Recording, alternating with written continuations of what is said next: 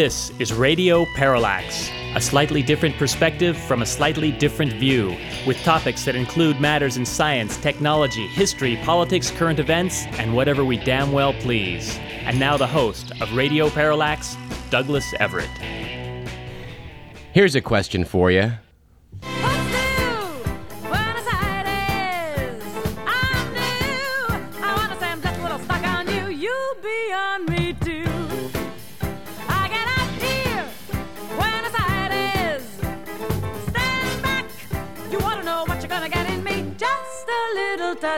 Quality. Well, I know that may be an odd way to sh- start off Radio Parallax, but I just got off an airplane from Buenos Aires, Argentina. So I thought I would um, go to Evita with that fine bit of music from Andrew Lloyd Webber to start off the program. Um, I want to tell you about South America. I want to tell you about my trip down to Brazil, Uruguay, and Argentina, but I don't even know where to begin. One thing I do want to do is thank Steve Valentino, who has stood in for me the last two weeks while I was on vacation and played our pre recorded programs. Uh, they were not reruns, they were pre recorded. And uh, I want to thank Steve um, for doing that. Those most interesting interviews we conducted with Michael Bana, the documentary filmmaker for the National Geographic Society, and others. And also, of course, we had a little talk with Mike Thornton up at KVMR, uh, one of our um, uh, not affiliates, not associated stations, but I think a station that we uh, look forward to working more closely with in the future here at KDVS. So um, look for that. Well, I guess the big news story today is that uh, Miguel Estrada has withdrawn his um, effort to become uh, uh, a judge on the second highest court in the land. I guess that's the, the, the district court in Washington, D.C. And uh, conservatives are kind of bent out of shape about this. Um, they are per- portraying Miguel Estrada as uh, Tom Sullivan was talking, uh, referring to him today on the Rush Limbaugh program, as just boy the greatest guy. I mean, this is just a great guy, and these Democrats, these senators, these Democrats are going to pay a penalty for this because everybody loves this guy. Well, if everybody loves this guy, he'd be a judge. Why was I listening to Rush Limbaugh, you might ask? Well, it was just, you know, an accident. I turned on the radio and that happened to be on. Actually, I heard Tom Sullivan's uh, dull monotone droning on and thought, gee, that's odd that he's on at 11 in the morning. Well, he was sitting in for Mr. Limbaugh, who I guess is now going to become some sort of football commentator. Just what the nation needs. Well, I will say that, uh, that Tom Sullivan did as good a job as Rush Limbaugh does on his own program. Although, uh, you know, is there a more boring human being out there than Tom Sullivan? I don't know. Not in my opinion. Let's take a brief detour into a bit of humor to really get this show rolling before I try and attempt to tell you about my little trip south of the equator. Some dispatches from the 10th Circle coming out of the Onion calendar. Four of them I thought of note uh, were from uh, August. Least qualified U.S. daycares. From Bristol, Pennsylvania, Arthur Treacher's Fish and Daycare. From Bedford, Indiana, Crawl Space for Kids. From Erwin, Tennessee, Pappy and Betty Lou's Common Law Kid Care Cabin. has got to be a least qualified U.S. daycare. But um, I would say probably topping the list has to be Livingston, Montana's Vista View Daycare on a Jutting Precipice. Articles under the Only in America category from The Week magazine. When Jack Whittaker of West Virginia won a record $315 million Powerball jackpot on Christmas Day, he pledged 10% to the Church of God as a form of thanks. I found that the more you give, the more you get, he said at the time. In the six months since, apparently, Police say Whittaker has also been donating huge amounts of cash to casinos and strip clubs. On a recent night of gambling and drinking, Whittaker wound up at the Pink Pony Strip Club, leaving a suitcase stuffed with $545,000 in cash and cashier's checks in his SUV. When he emerged at 5 a.m., the vehicle's window was smashed and the cash had been stolen. I make no excuses for my actions, Whittaker said. My personal life is my own. Well, our hats off to you, Mr. Jack Whittaker of West Virginia, for doing it your way. And apparently, South Dakota's governor was surprised to learn that he had declared August 7th G. Gordon Liddy Day. A citizen suggested that the state honor the Watergate conspirator, and the governor's office apparently rubber stamped the proclamation. Quote, because of the short turnaround time required, I did not have an opportunity to review the proposed proclamation, unquote, said Governor Mike Rounds. Rounds rescinded the decree after law enforcement groups reminded him that in 1994, Liddy urged his radio audience to shoot federal agents in the head.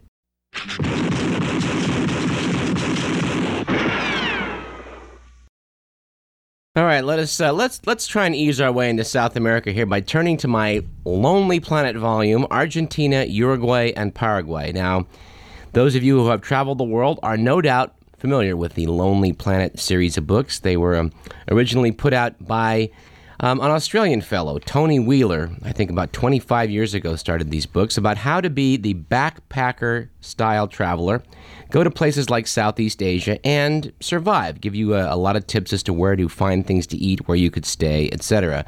There's been an explosive growth in this series of books. There's one, I think, on just about every spot on the globe. They really go out of their way to cover the cultures that you're going to find yourself immersed in and give you a lot of um, background data. One caught my eye here was a series of Argentine jokes. They point out in the book that Argentines are some of the proudest folks in South America, and they often get made fun of on account of that. So if you want to make fun of an Argentine, it's pretty easy, and don't feel too bad about it, the book points out, because they make fun of themselves at the same time. And here are some classic Argentine jokes. We should point out the debate goes on as to whether it's an Argentine or an Argentine. I guess we'll go with Argentine. Uh, okay, how do you how do you recognize an Argentine spy? Well, from the sign on his back that says, I'm the greatest spy in the world. A psychologist calls a colleague at 2 a.m. It's an emergency, he says. At 2 in the morning? This better be good, says the colleague. I have a unique client, goes the first psychologist. It's an inferiority complex. An inferiority complex? They're a dime a dozen, shouts the colleague. The first psychologist responds, Yeah, but in an Argentine? All right, a man meets an Argentine on the street, asks him for a light. The Argentine starts patting his pants, chest, seat pockets. Sorry, he says, I can't find my lighter. But man, do I have a good body. Well, I gotta tell you, Argentina is remarkably like the United States in many respects. It's a nation of immigrants. Um, it's not well known in America that most, or actually, I wouldn't say most, but more immigrants from Italy moved to Argentina than originally came from Spain. So there's quite an Italian influence, even in the type of Spanish that you hear down in Argentina. There's also quite a number of people that came from uh, places like South Africa, Wales. Apparently, apparently the Welsh language is, can be found in certain areas of Argentina. A lot of immigrants more recently came from the Middle East. Carlos Menem, the uh, president in the 1980s, was actually of Syrian extraction been noted in the Lonely Planet, if you do some reading, that uh, there were, in addition to the Italians, uh, the Spanish, a lot of Basques, a lot of people from England, a lot of Ukrainians and immigrants from uh, the Balkan nations of um, Europe. Argentina is uh, also famous for having quite a few people from uh, the German Republic uh, move to the area after 1945. And speaking of Arnold Schwarzenegger, you know, I, I gotta say, Argentina if you've you know know your history at all, has been a nation that has suffered, suffered greatly from poor political leadership. Uh, we started off the show with uh, Evita, the famous story of uh, the you know, who many of the poor regard as the saint of recent Argentine history. She was the wife of the dictator Juan Perón. Uh, in the 1970s, there was a, a, dirty war conducted by a uh, corrupt bunch of right wing generals who basically made 30,000 people who were of the left wing or perceived to be of the left, left wing just plain disappear. And I got to tell you, it was pretty weird being in Cordoba, Argentina, the second largest city in Argentina, realizing that some, some pitched battles were fought between leftists and the military government back in the 70s. Argentina, under the leadership of President Nestor Kirchner, has decided that uh, they're going to lift the dirty war amnesty, which had been in place among perhaps a thousand members of the uh, current and former military um, members who were implicated in what happened back in the 1970s in the dirty war. Uh, we're going to follow that story. We're going to actually talk at some length about Argentina in a future show. I don't really want to um, get into that subject today. But but I just want to remind you that Argentina is a nation that has known some very bad governance. And yet, I found myself being asked by the cab drivers, what is going on in California with Arnold Schwarzenegger? So here's a nation that really knows about being governed poorly, looking at California and laughing. The cab driver said to me, Schwarzenegger, what in Spanish, what a joker, what a comic. And I had to say, well, yeah, the whole thing is quite uh, quite terrible. What's going on? But um, you know, as a person, as a candidate, Schwarzenegger's not that bad. But th- we'll get back to that on a future show as well. Rest assured. But uh, it's the people that are behind Arnold that uh, that worry me, frankly. Well, apparently in Argentina, they still think the Malvinas Islands, the Falkland Islands, as they're better known to the rest of the world, belong to Argentina. Well, it's very ironic that when the military, the same corrupt military that was making people disappear, that was basically, you know, suspending all civil rights in the country, attempted a real military objective, that's when things really went south for them. They invaded the Falkland Islands. Uh, Maggie Thatcher decided this was not going to stand, sent in the military. There was an actual war, a real honest to God shooting war in the southern hemisphere between Argentina and the United Kingdom over these. Uh, uh, sparsely populated islands off the coast of Argentina. The U.S. supported Maggie Thatcher. And uh, as a result of this political humiliation, the dictatorship was pretty much uh, broken and civilian rule was restored. So it's a very strange thing, but in, in the Plaza San Martin, there's a, um, a commemoration of the lives that were lost in this stupid and pointless war for the Malvinas. But in the end, I, I think that you know this loss of life uh, brought about welcome changes. So you know, I guess it is a fitting commemoration in an odd sort of way. Now I got to tell you, I found myself down in Brazil and Uruguay and Argentina because I followed my own advice that I gave you on this program a month ago. That if you have an opportunity to go south, because of this extraordinary occurrence of Mars and the Earth coming so close at the end of August, you should get as far south as you can. Well. I think I carried things perhaps a bit too far. And I want to tell you about my search for the planet Mars, for observing of the planet Mars under incredible conditions, which were much better in the southern hemisphere. But I'm going to put that off to our third segment today and instead tell you about something that came up rather unexpectedly uh, in Rio de Janeiro, which I think is probably the most beautiful city in the world. It's got beaches like uh, Miami, it's got granite domes like Yosemite, it's got green hillsides like Hawaii, and it's got good food, a relaxed pace. It's a pretty cool place. If you get a chance to go there, I highly recommend it. Now, as, as I speak to you about Rio de Janeiro, and my, my heart is sort of uh, just aching to, uh, to return at some point, I'm looking down at pictures, and of course, this is radio. I can't show you any of this, but they were advertising for uh, hang glider flights to take place over the city of Rio de Janeiro. So um, I went and did it. I've always wanted to do some hang gliding. Never had the opportunity, and what better place than the beautiful tropical paradise of Rio de Janeiro?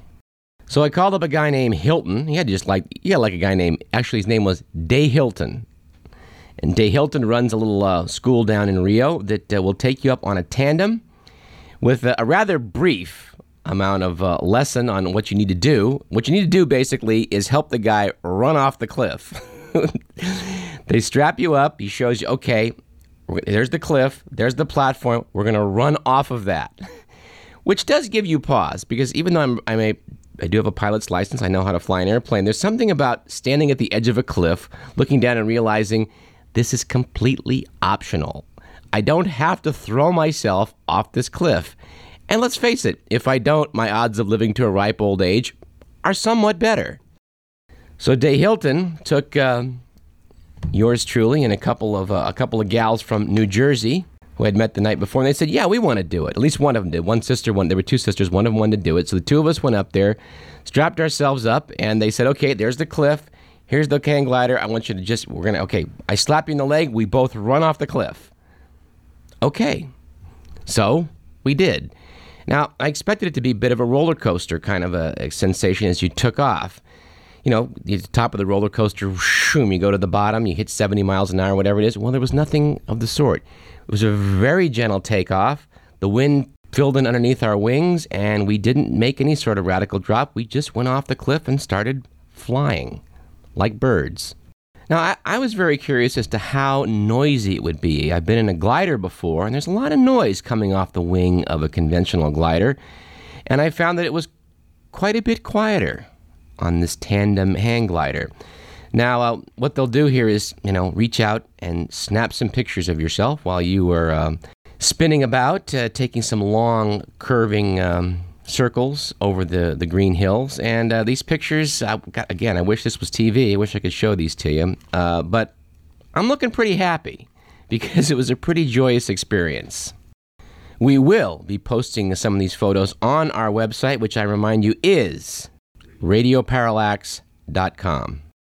And of course, you can always write us at our website, courtesy of info at radioparallax.com, and I hope you will. The thing I was really curious about is how we were going to land the thing. And, um, because, you know, when you land an airplane, you come in going, you know, 60 miles an hour. Well, you, you don't really come in that fast in a hang glider. Well, at least you shouldn't come in that fast on a hang glider. So we came down and we're skimming above the beach at just, you know, a foot or two off the sand. And all of a sudden, the guy like sticks the nose up. We go into a stall, plopped right down on the sand like we just, you know, jumped a foot off of a curb. I'm not sure that I'm uh, able to really, uh, you know, translate the experience through through your radio, but uh, but the pictures may do a better job. So look for that on our website, radioparallax.com. Let's take a short break here and talk to our good friend and media correspondent Gary Chu in our second segment. I'm your host, the slightly jet lagged Douglas Everett. This is Radio Parallax, and you're listening to KDVS 90.3 FM.